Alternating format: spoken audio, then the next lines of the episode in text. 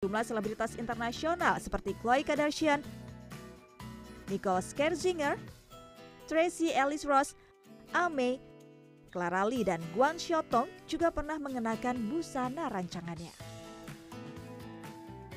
Memulai karirnya pada 2011, wanita lulusan Raffles Design Institute Singapura ini meluncurkan koleksi Starby pada 2018 di Star Fashion Week Shanghai, Tiongkok.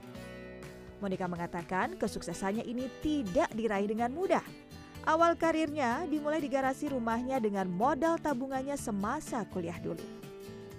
Awal mulanya itu waktu 2011 uh, eh, aku waktu itu kan aku baru lulus kuliah. Habis lulus kuliah tuh aku mulai karir di garasi rumah. Jadi pulang dari Singapura aku bawa pulang uang jajan aku kan uh, uang yang aku tabung dari jajan itu aku beli mesin jahit uh, mesin obras gitu terus aku kerja di garasi rumah awal mulanya gitu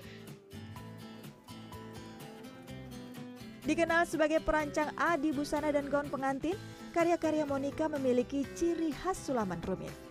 Sering menggunakan bahan renda chantilly, sutra santung, dan tule dengan hiasan payet, hasil rancangan Monica memiliki kesan feminin.